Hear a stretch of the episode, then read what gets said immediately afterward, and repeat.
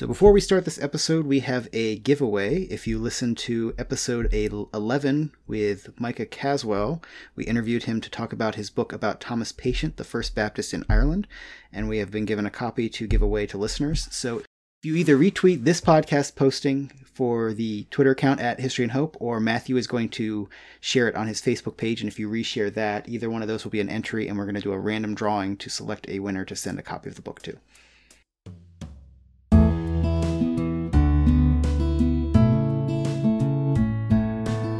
Hello, you're listening to History and Hope, the history podcast from a Baptist perspective. I'm Mark West. I'm Matthew Lyon. And today we are talking about the Lord's Supper, continuing our series on Baptist distinctives.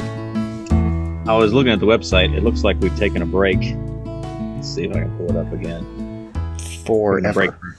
Yeah, it's the coronavirus was I think coronavirus was our last episode and the reason for a lot of our uh, for taking breaks. Yeah, April seventh. It's the last last episode. I just looked it up. Ministry in time of Corona or something. Ministry during the coronavirus. And then Black History Month for that. So December. Whoa, Baptist thing was part four. Baptism was December twenty first, two thousand nineteen. Been a while. We are uh, not being very faithful with our podcast. It's been the entire uh, lifetime of my son since we've talked about Baptist distinctives. That is true. So we are now it's our turn to have a baby. So if I leave mid podcast, it's because she's going into labor. So it's could be today, it could be a week from now. Though if it's a week from now, my wife will be very unhappy. I was gonna say it's a it's past her due date. Yeah, I was gonna say it's been in that state for a while. Yeah. So. so we uh we should have a baby by the next time we have a podcast. Hopefully. Seven more months. yeah, that's good. Uh, all right, so two ordinances is the distinctive, and then we divide those separately because the ordinances are so important. Baptism being maybe one of the most important, uh, and then the second ordinance being Lord's Supper. And I don't know if I can't remember anything about the last episode. We probably talked about ordinances, but it'd be helpful to review them, what the word means. I I made the mistake of being at a independent Baptist meeting doing a panel of some sort, and I said the word sacrament instead of ordinance, and didn't go over very well. Shocked silence. So I can imagine. We, we yeah, should be careful how we say it. Uh, we use the word ordinance, which is not a distinctively Baptist thing, but Baptists tend to use it more than anyone, uh, referring to the commands that Jesus gave to the church perpetual commands. So he gave a lot of commands in general, but two ceremonial commands, two rituals that he commanded us to perform were the ritual of baptism and then the ritual of the Lord's Supper. And I say ritual specifically because it's a religious ceremony that we do the same way uh, year after year. So they're ordinances because they're commands from Christ to the whole church to perform a certain ceremony. Now, to be honest, there are some Baptists who believe in a third ordinance, foot washing, uh, free will Baptist, I believe. So, two ordinances is not entirely correct. But except for those free will Baptists, it's mostly correct. I guess the bigger thing is we um, we only have two ordinances, maybe three ordinances, as opposed to I think seven ordinances of the Catholic Church. I think they have, uh, I think they have seven. So marriage, first rites, last rites, Lord's Supper, baptism, ordination, consecrate. What, what, do they call it when a child gets old enough? Confirmation, right? Confirmation. I think confirmation is another one. Confession. So they have all these sacraments, ordinances. Uh, Baptists only have two, eh, three if you're a free will. And then I didn't read check up on this, but I think Lutherans believe that confession is a sacrament or a an ordinance. I'm not sure. So Baptists only have two, maybe three, but distinct from Catholics and Lutherans, we don't include other things. And the the word sacrament, when the Catholics use it, they mean one thing, but the word itself is not a bad word. It literally means an oath. so the Roman soldiers in Latin would take a, I think, a sacramentum, which was their oath to serve in the army. And so when I use the word sacrament and when Protestants use it, we mean more of an oath that you're taking, an, a, a ceremony where you swear allegiance to somebody, namely the Lord. So I think we understand it easily in baptism. You're sort of baptized into Christ, you identify with Christ, raised to walk in newness of life. There's the oath that you are swearing to follow Christ. But I think the Lord's Supper is the same thing. And this is a traditional Baptist view, though I suppose it's not every Baptist. It's that when you take the Lord's Supper, you're taking an ongoing oath to do what you said you would do at baptism, which was follow Christ uh, with the church. So, but the distinctly Baptist view is different from the Catholics. The Catholics believe that the Lord's Supper, in the act, when they pronounce the words, becomes the actual body of Christ. So that when you eat that bread, you are literally consuming Christ's body. And they would say, see if I can remember how they say it, the accidents of the bread stay the same, but the nature changes. Is that right? That sounds right. Yeah, so they, they divide up the essence of a, of an object into two parts.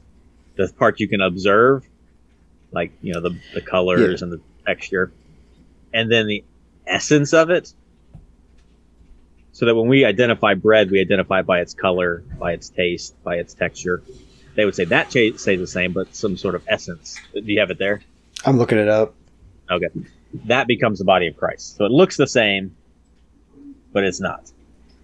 The Eucharistic species remains unaltered. okay. So that's so transubstantiation. That's transubstantiation. And the word Eucharist is another, more of a Catholic term, but it refers to the prayer that Jesus gave uh, when he blessed the Lord's Supper. So I guess we go back to the beginning. In the Bible, the last day of Jesus' life before he was killed, he had a supper with his with his disciples, um, where they celebrated the supper the Passover supper. And at the end of it, he introduces a new ritual different from the Passover in which they take the bread. He says, break this bread, drink this cup. Fruit of the vine doesn't say wine, notably. He just says fruit of the vine. And he said, as often as you do this, do this in remembrance of me. So it was a ceremony given, and that's why it's called the Lord's Supper, because he's the one who instituted it, partook in it the first time. Uh, and then he uh, told the church to continue that pattern. So we call it the Lord's Supper. He instituted it. He set the rules. Catholics believe that that bread, when Jesus said, "This is my body," they take that very literally. The the worst thing about that, I think, is that it means that every Lord's Supper that the Catholics take, they are re-sacrificing Christ's body. Like they would say, there's an altar, there's a priest, and there's a sacrifice, which is Christ's body and so they re-offer the sacrifice every every week, which is gruesome in one sense, but it's also strictly anti-biblical because the Book of Hebrews, the whole point of the Book of Hebrews was Christ was sacrificed once, once for all, no more sacrifice. So the Catholics deliberately go against the teaching of the Bible that says there's no need for another sacrifice. So that's probably transubstantiation. It also doesn't make sense. And that's what someone like Luther said, like, this is this doesn't even make sense. Um, it looks like bread, tastes like bread, smells like bread. It's bread. It's not something else. He still took when it said "This is my body" mm-hmm. more literally than Baptists do. Yeah. So at that time, Zwingli would have been sort of the what kind of like a Baptist, and he and Luther. Luther wouldn't shake his hand. They had a big debate about the Lord's Supper. Zwingli said it was just a memorial. You just remembered. Luther said, no, you, it's not physically Christ's body. It's spiritually Christ's body. And they wouldn't agree. And at the end, Luther said, I can't, I can't give you the right hand of fellowship as a brother. So wow. Luther took it pretty seriously. He wouldn't, he refused to shake his hand as a sign that if you didn't believe that it was literally Christ's body spiritually, ah, you weren't a believer. Luther was very extreme in a lot of ways.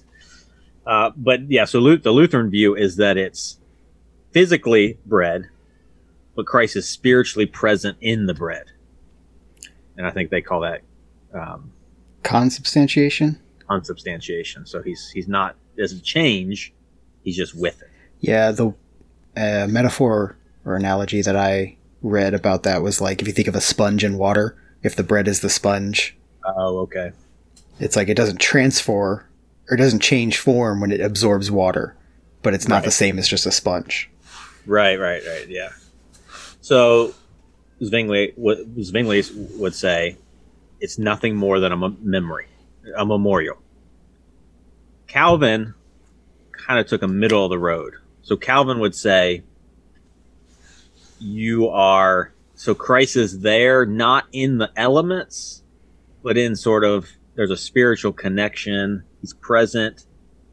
I, I, if I remember correctly, he basically says the Holy Spirit takes you to heaven to be with Jesus in the act of the Lord's Supper, which is not as bad. I, I don't think I can quite go that far, but he, he, he understands that Jesus' body's in heaven and that his spirit is not present in the bread, but yet when you take the Lord's Supper, you're united with Christ in a special way. Uh, so, Baptists, traditionally, Baptists have viewed it simply as a memorial. It's simply a, simply a ceremony where you remember Christ's death, distinct from those other views. But that doesn't remove, and this is a little bit of a debate, do Baptists believe in the real presence of Christ in the Lord's Supper? And does that make them Lutheran or Catholic or something like that.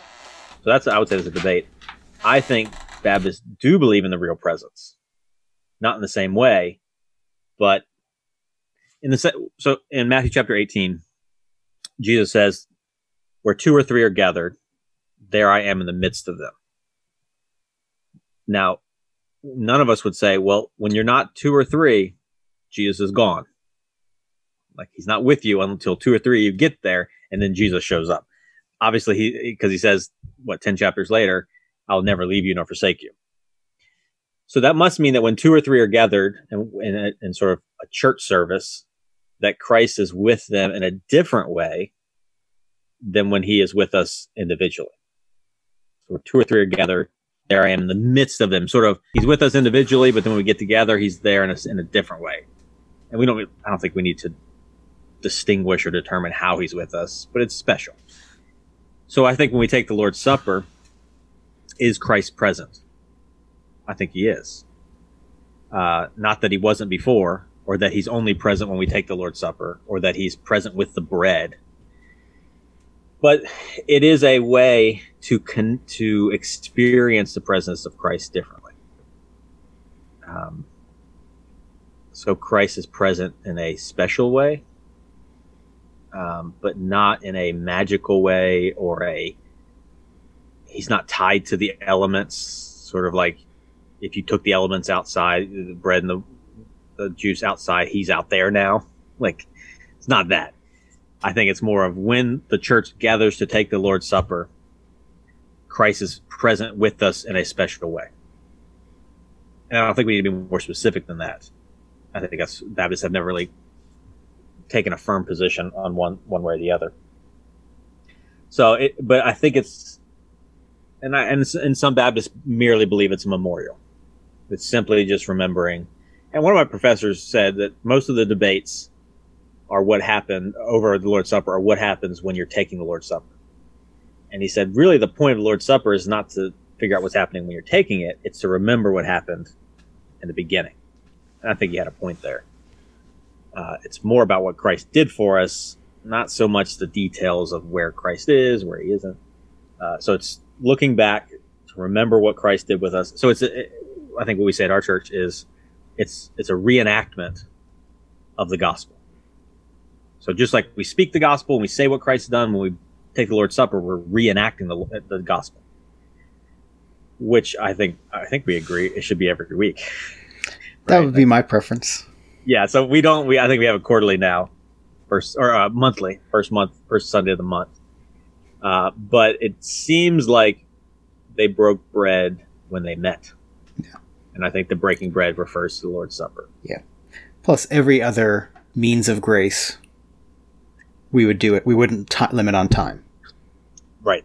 Singing, preaching, praying. Baptisms. Baptism. We do them as often as we do them every week if we could. Yeah. Um, unless you're in California, and you're not allowed to sing in California. Right. I did one because of the current because of coronavirus. Yeah, I mean, well, I think in I think most places recommend at least against singing. California actually banned it. Uh, didn't stop any of the fundamentalist churches. uh, but that's for a different podcast. But yeah, I think I think the um, with the rationing of the Lord's Supper Hmm. is a reaction to something else and not trying, not necessarily Right. strictly trying to follow a biblical model. Yeah. So the argument being, if you take it too often, it's not special anymore.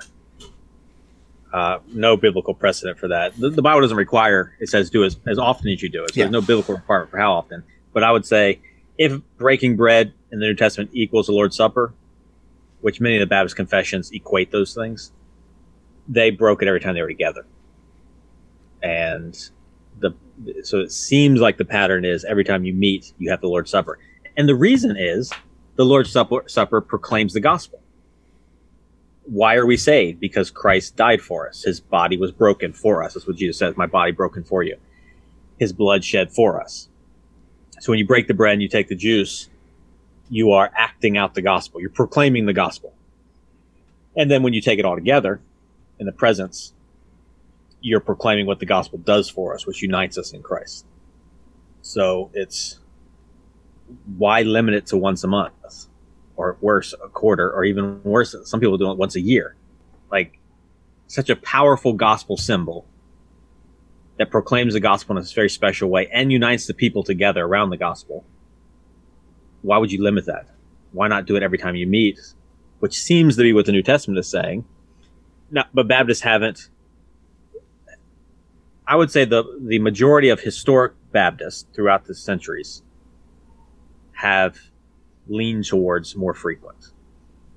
Though modern Baptists probably not so much. Uh, so it is a reenactment of the gospel, and that's why it's so important because it reminds us of why we exist. So baptism and the Lord's Supper, those are the, that's the core of the church. You're buried with Christ. You're raised with Christ. You're done. You do that with the God's people. Lord's Supper, the same thing. Body broken, blood shed. We consume it as sort of unite. We ingest His body. Jesus said, "You eat my body and drink my blood." We unite with Him in sort of a elemental way. That's what the church is. A bunch of Christians getting together, united in Christ, to proclaim the gospel. That's definition of a true church, where the gospel is rightly preached and the ordinances are rightly practiced. So I think the modern Baptists have been so afraid of the Catholics that we've downplayed the Lord's Supper to this sort of weird ritual that we do occasionally. It's always done the same way. It's very somber. It's very heads bowed, eyes closed. Make sure there's no sin in your heart, or you'll die. Individualistic. Um, Very individualistic. Very almost like a funeral. Mhm. Very, very much a funeral aspect to it. And we we have to be careful not to put too much weight on it, or suddenly we've gone over to the Catholic Mass. Uh, and I think in general, anytime you create something in the church as a reaction to the Catholic Mass or Catholics or any other theology, it's just it's a terrible way to do church. It's a terrible way to form formulate things. Better to say, what's the Bible say? And how can this affirm our faith? So having it every week and making it a big deal will do nothing more than proclaim the death of Christ more often. Knowing that Christ is with us in a special way to sort of spiritually feed us. So uh, you mentioned the, the means of grace. I don't know if we've talked about this before. Baptists don't generally generally use that phraseology, means of grace, though we should. It simply means God's grace comes to us in a certain way. All Baptists would, would say, traditionally, the preaching of the word. Mhm. Faith comes by hearing and hearing by the word. So, how do you receive the grace of God? You hear the word and then you believe it. So, the means of grace are just the ways that God spiritually uh, feeds us or helps us or changes us. So, preaching is the primary one, uh, singing would be one, prayer is a means of grace, um, baptism.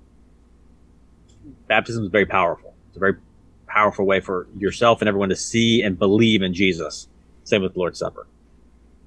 It doesn't do anything in, a, in and of itself. It just points us to Christ in a special way, and that's where the faith comes, so the, the grace of God. Yeah, so it's a, it needs to be more important. Yeah. Now, when you look back at Baptist history, um, go ahead. What were you going to say? I was going to say, um, there's a reason it's a church ordinance too, because it, it's made, it's been, in some air, circles, it's been made very individualistic, but it's a church ordinance for a purpose because it's not an individual rit- ritual. Yeah. When Jesus gives it, he gives it in the presence of what would be the church, uh, his disciples. And then when we hear it brought up again, specifically, it's in 1 Corinthians 11, where Paul is speaking to the church and he's telling them all. So it's never, here's how you as an individual deal with the Lord's Supper. It's here's how the church does it. So Baptists have always believed it's a church ordinance. It's not an individual ordinance. So you don't take the Lord's Supper by yourself. Mm-hmm. You take it with the church because that's what the gospel is. The gospel says you are brought into the body of Christ by Christ. Um, uh, so this is a big topic now with the coronavirus, and not so much now because people are kind of meeting again. But it was a few months ago. Can you take the Lord's Supper virtually? Everyone at their own home, live streaming it, and a lot of disagreement about that. I would say that the traditional Baptist view, the, the any Baptist before, say, hundred years ago, would have been confused that this was even a topic. They couldn't have imagined doing a church ordinance without the church. How can you be a church if you're not assembled? The word church means assembly. That's why Baptist Baptist distinctive would be that the church must assemble. It can't be just the church everywhere. So it's uh, now early Baptist history doesn't really mention it much, and I think that's because it wasn't as important at that time to distinguish themselves from from Protestants. But as they grow, so by 1689, um, it's very clear. So the 1689 Confession has a long section on it and calls it a ordinance by the Lord, only to be administered by qualified people, namely pastors, to be done with the church by the members of the church. And then, so you see this pattern coming up that only baptized members should take the Lord's Supper. That's not a Baptist distinctive by itself, but it is the majority of Baptists traditionally.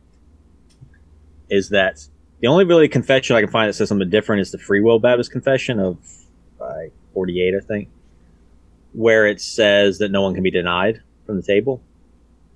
But almost all the other confessions, if they speak to the subject, they say that baptism, baptism is a prerequisite and that's for the members of the church. So 1689 London, uh, 1833 New Hampshire, Sandy Creek Confession, Philadelphia Confession. Because as Baptists, they kind of understood if you're not baptized, how can you take the Lord's Supper? Because the Lord's Supper is saying you're going to follow Christ, but you haven't been baptized.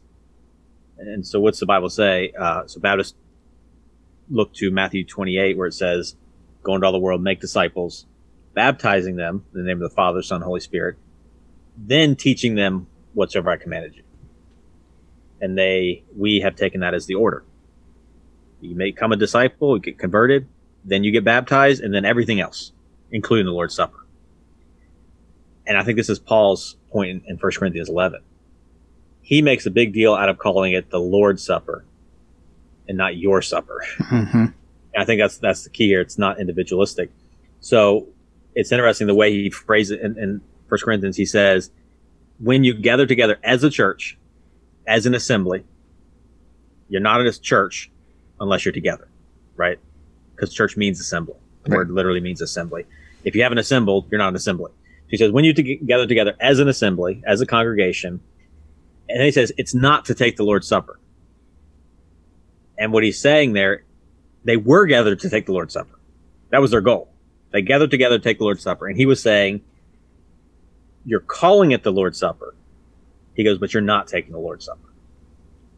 Lord's Supper, that's a possessive S. It the Lord owns the supper. It's his supper. And he's saying and Paul is saying, Jesus said to do it this way.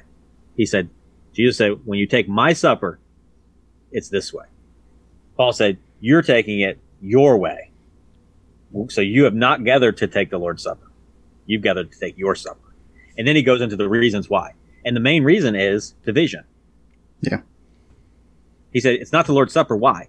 Because some of you eat before the other and you you, you sort of step in front of others. You won't wait for anybody. There are divisions among you. He follows that up later in the chapter. So the number one way to make it not the Lord's Supper is to have division. Okay, so we go back to the coronavirus. What's more divisive than not being around each other?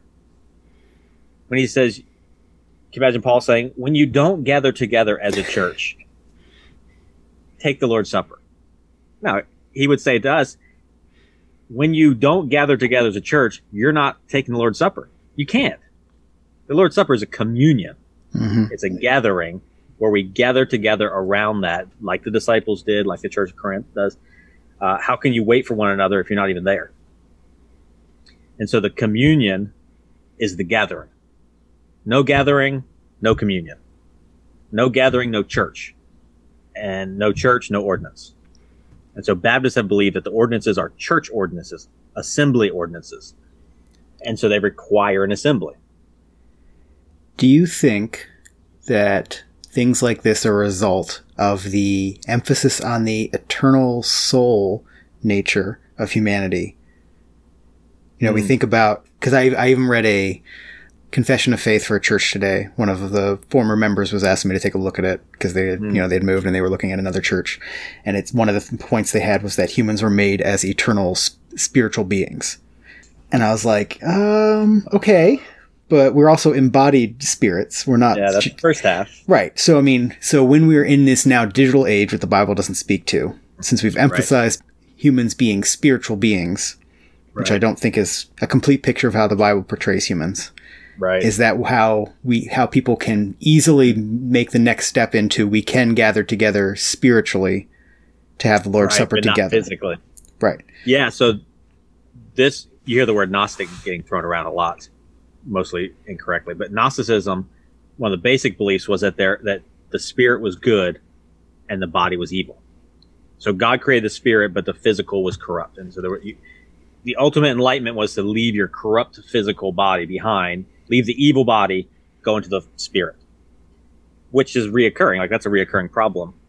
And I think that is part of the problem. It's the spiritual stuff matters, the physical stuff doesn't. So the Lord's Supper is such a physical thing, right? Mm-hmm. That modern people, Baptists, are like, well, if it's physical, it doesn't matter. It doesn't matter where you meet. It doesn't matter how you meet. All that matters is that you spiritually connect. But the Bible doesn't say that at all. In fact, it makes a point of physically gathering. It makes a point of having physical bread, physical juice. In fact, the Catholics for a long time withheld the cup from the people. They would only let them eat the bread. And I would say part of that is there's no need for them to physically take the cup as long as they're spiritually present. And so that's heresy to withhold part of the Lord's Supper from the people who it was it was for. Yeah, so if if as long as you're spiritually connecting, you don't have to physically connect, would deny the importance of the body, right. the physical body, which would also deny the need for Jesus to have a physical body. What's the point of him suffering physically if it's just a, why couldn't he suffer spiritually? Right? Why do you have to suffer physically? And he goes even deeper. Why did he need to be raised physically? Like Baptists have always believed that Jesus was bodily raised from the grave. Right.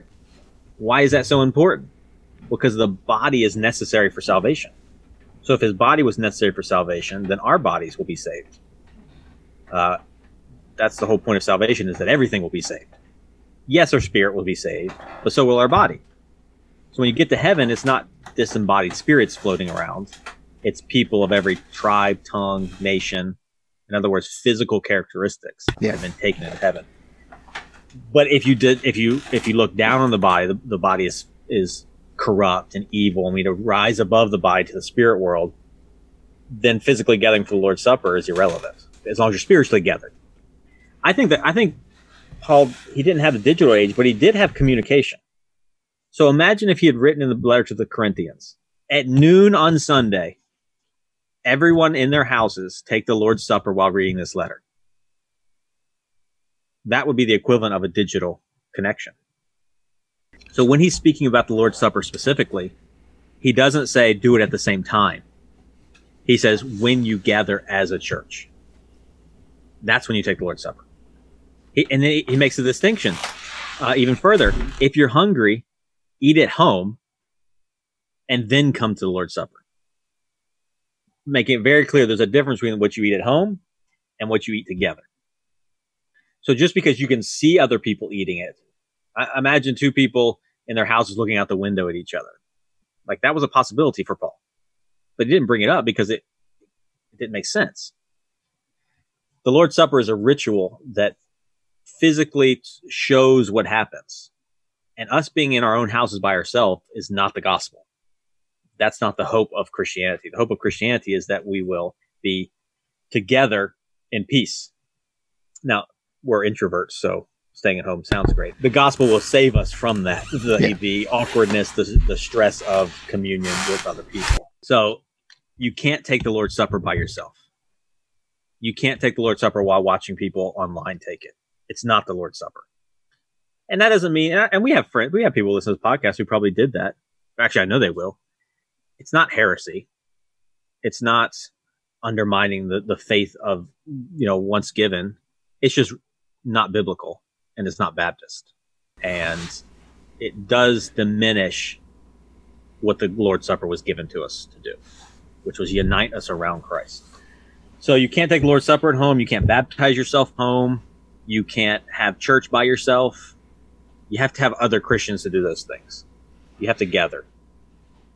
And so that's been the traditional Baptist view.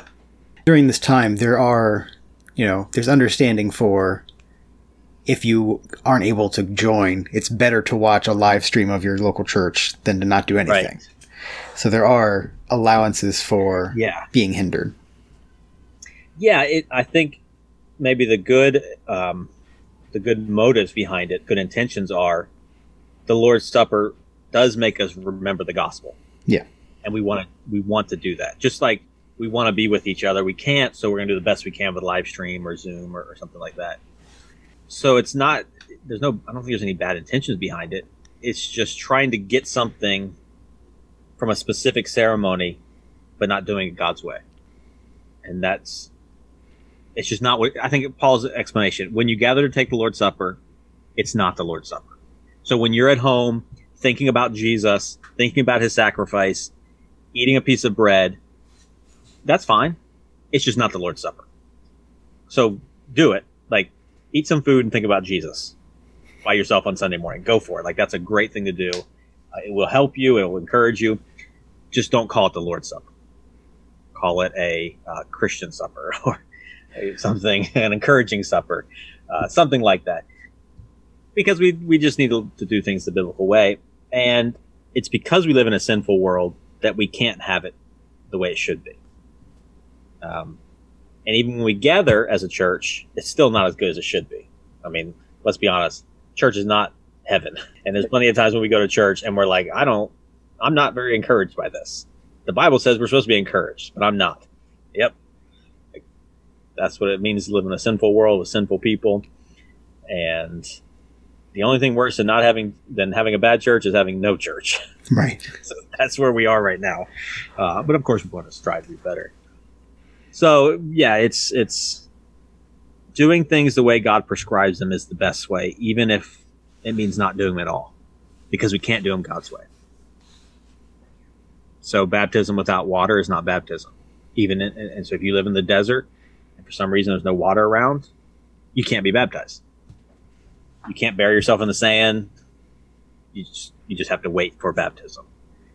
And because we're Baptist, and we don't believe that there's any grace imparted by the Lord's Supper, we're not losing Christ by not taking it. That is what the Catholics believe, that you're actually saved by the taking of it. Baptists don't believe that. So if we miss it, it's maybe discouraging, but we still have just as much of Jesus with the Lord's Supper as without the Lord's Supper. And we don't need that. Uh, so it's an encouragement to be more biblical, even if it means waiting on some things. So, uh, thinking about the physicality of the Lord's Supper, do you think the type of elements could help better mm. or worse portray the picture of the Lord's Supper? Yeah. So first, because this is a debate, what's the Bible say? If we look at what it says, it says two things: bread and fruit of the vine, which we know to mean grape juice, fruit of a grapevine. So, if we're biblical, if we're you know biblical authority, so Baptists believe, what's required for the Lord's Supper? A piece of bread and some product of grapevine which means you don't have to have unleavened bread. And I think this is a debate because did Jesus have unleavened bread at the Lord's Supper? And the answer is probably yes, because he was taking Passover. So I think if you have unleavened bread, and I think we actually do have unleavened bread um, when we take it, there's nothing wrong with it. It's just not required. And then the same with wine. Some churches have wine because they believe that Jesus would have had wine in the Passover, so on and so forth. I think the freedom is if you want to use wine for the Lord's Supper, go for it. If you want to use grape juice, go for it. The Bible doesn't specify.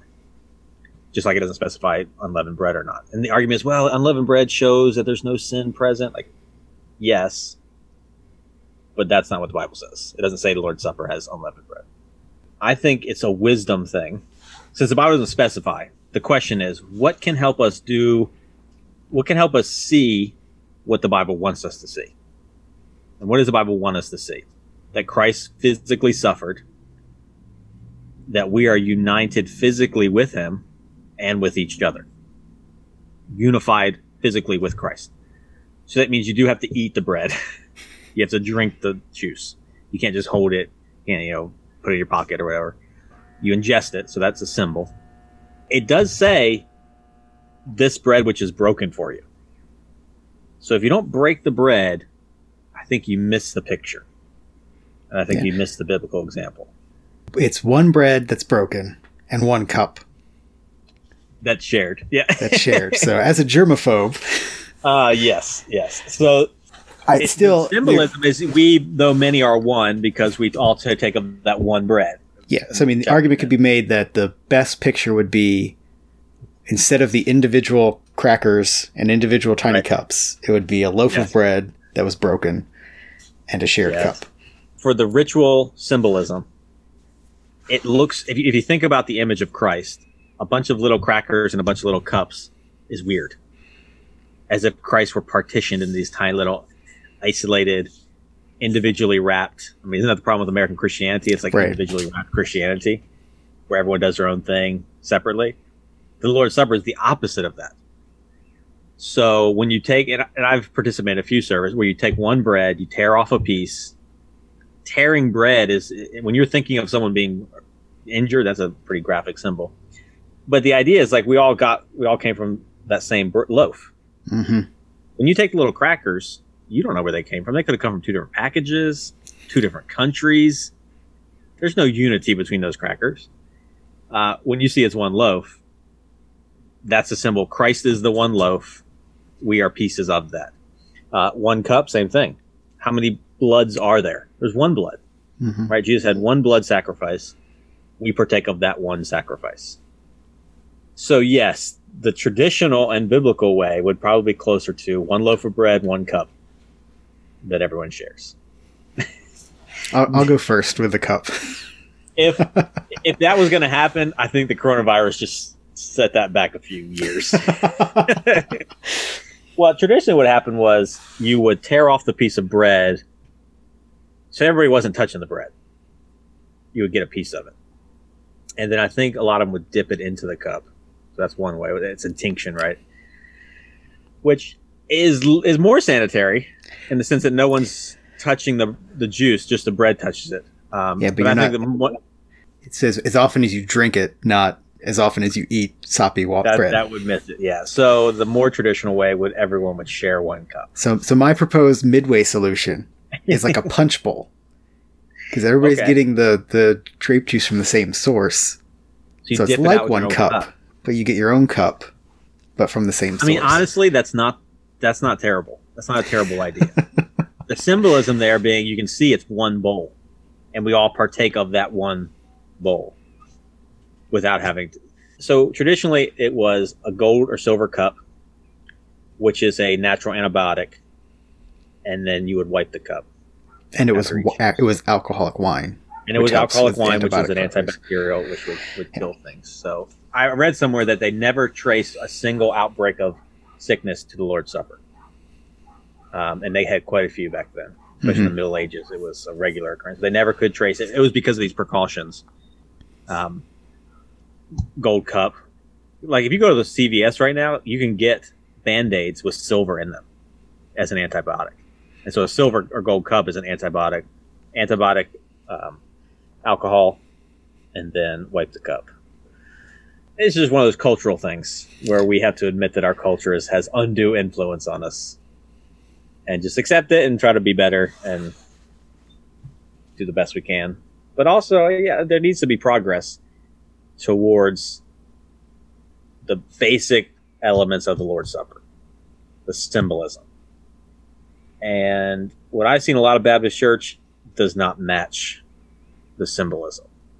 Everybody's heads are bowed. No one's looking around. It's very individualistic. It's your own private time with Jesus.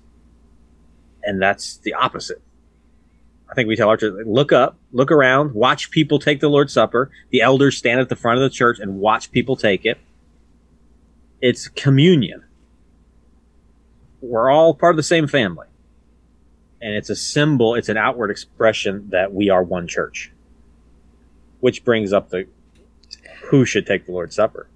So I'll say this Baptist Church traditionally doesn't have one position, but it does have a majority position. And the majority position is, like we said before, baptized and members of the church.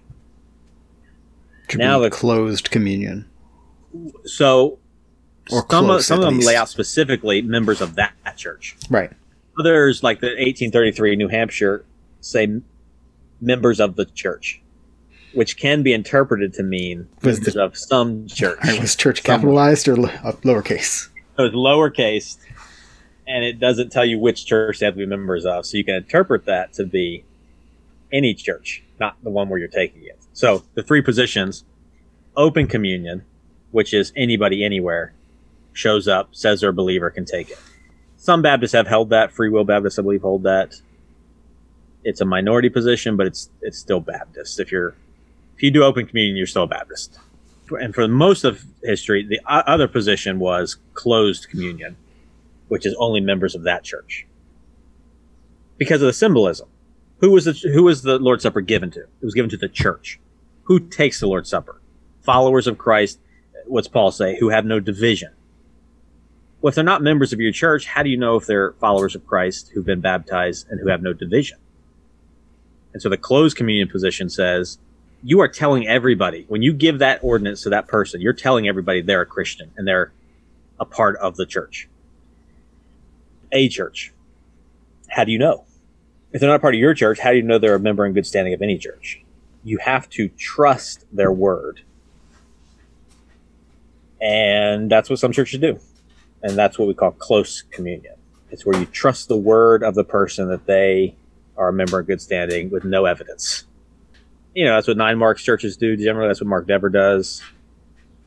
He basically, he, he said himself, he said he abdicates responsibility to another church. And you're a Baptist if you do that. I just don't see why you should be abdicating responsibility of your own ordinance. The church is, as elders, we're giving out the Lord's Supper, and we're taking some other church we don't know, taking their word for it. It's our responsibility. You can't just be like, "Well, I don't want to take responsibility because it's." I don't know, and there's there's obviously good reasons there. You don't want to deny someone who is a believer and have done all the right things. They've been baptized. They're a member of a church. They just have to be on vacation and you're telling them simply because you're on vacation you can't take the Lord's Supper. Everything else is the same. So I get I get the motivation there. And honestly, our church is doing closed communion now, so I would say also that if you are, are on vacation, would you Mhm. want to take a symbol of unity with a church you just randomly picked out of the phone book? exactly. You know, at best, you know them occasionally from a few visits. Yeah. So I mean, this You is obviously different than if it's like your father's church that you're visiting or some, you know, a church that you're more familiar with. Yeah, so the point of the Lord's Supper is you only let people take it who should take it. And that's what Baptists have always believed that there's some sort of fence around the table. You don't let people who are not believers take the Lord's Supper. That doesn't make any sense. Well, how do you know they're a believer? Unless you've observed their life. Professions of faith are a dime a dozen, especially in America. I do not trust anyone who says they're a Christian based on that confession. Like, okay. There's a lot of people who say they're Christians who have no evidence. The Bible doesn't teach anyone to believe that you're a Christian because you say so. You, you're known as a Christian because of your fruits, specifically your love for one another, and then the fruits of the of the Spirit. Well, how do you know if someone has fruit of the Spirit and love unless you watch their life, which is what a church membership does? So, letting someone show up from another church, and Deborah's right. You have to take the word of that person and that other church that they are a Christian. Which, okay, as a Baptist, you're allowed to do that. It's just inconsistent with the idea that the Lord's Supper is a communion among like minded believers. When a visitor shows up, you can't know if you're like minded because you met them 15 minutes before the service. I want to see a couple months at least right. Christian living before I trust. I think closed communion is it's probably more prominently the Baptist position historically, but by no means the exclusive. And I would say at this time in history, most Baptist churches are close communion. Almost all of them, I would say. This is where Baptists can disagree. The distinctive being we don't let unbelievers take it. That's the Baptist distinctive. No unbeliever can take the Lord's Supper. So a child, a baby can't take the Lord's Supper, just like a baby can't be baptized. And the traditional position is really you can't take it unless you've been baptized. So there's some disagreement on that. But the idea that no unbeliever can take it because the church can't let unbelievers into the fellowship. There has to be a distinction between believer and unbeliever, and the Lord's Supper is the number one distinction, which is when church discipline comes into play. What do we what do we do with someone who's been openly sinful and will not repent? We excommunicate them. That's not a Catholic word it means you do not let them take the communion, the Lord's Supper. Because when you take the Lord's Supper, when you drink the juice and you eat the bread, everyone around you says the church is saying that person is a believer. They put their stamp of approval on that person by letting them take the Lord's Supper, the outward symbol of, of an oath to Christ.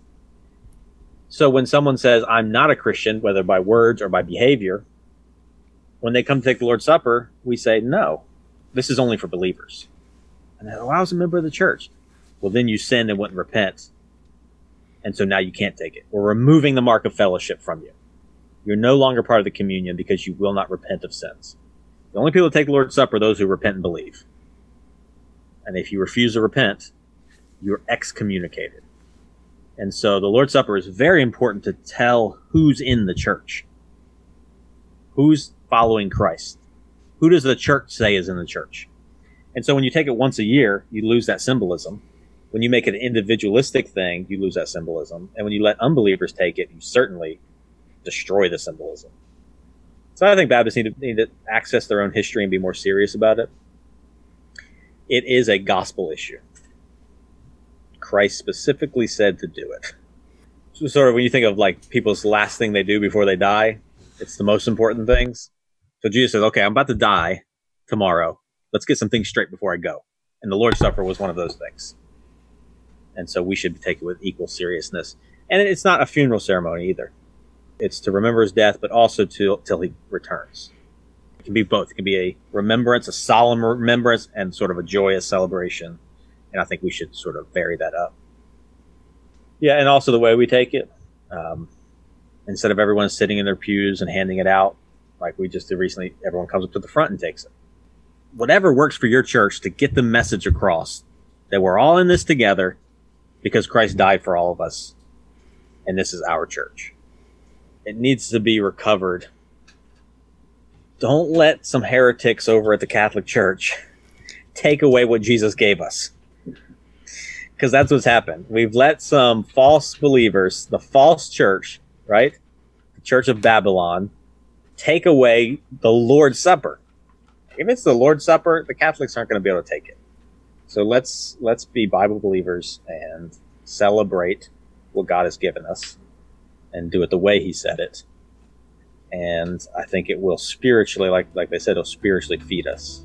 So we'll feed on Christ's sacrifice. Thank you for listening. If you have any questions, you can email us at podcast at historyandhope.com or message us on Twitter at History and Hope. You can subscribe to the podcast on iTunes, Stitcher, Spotify, or any podcast app of your choice.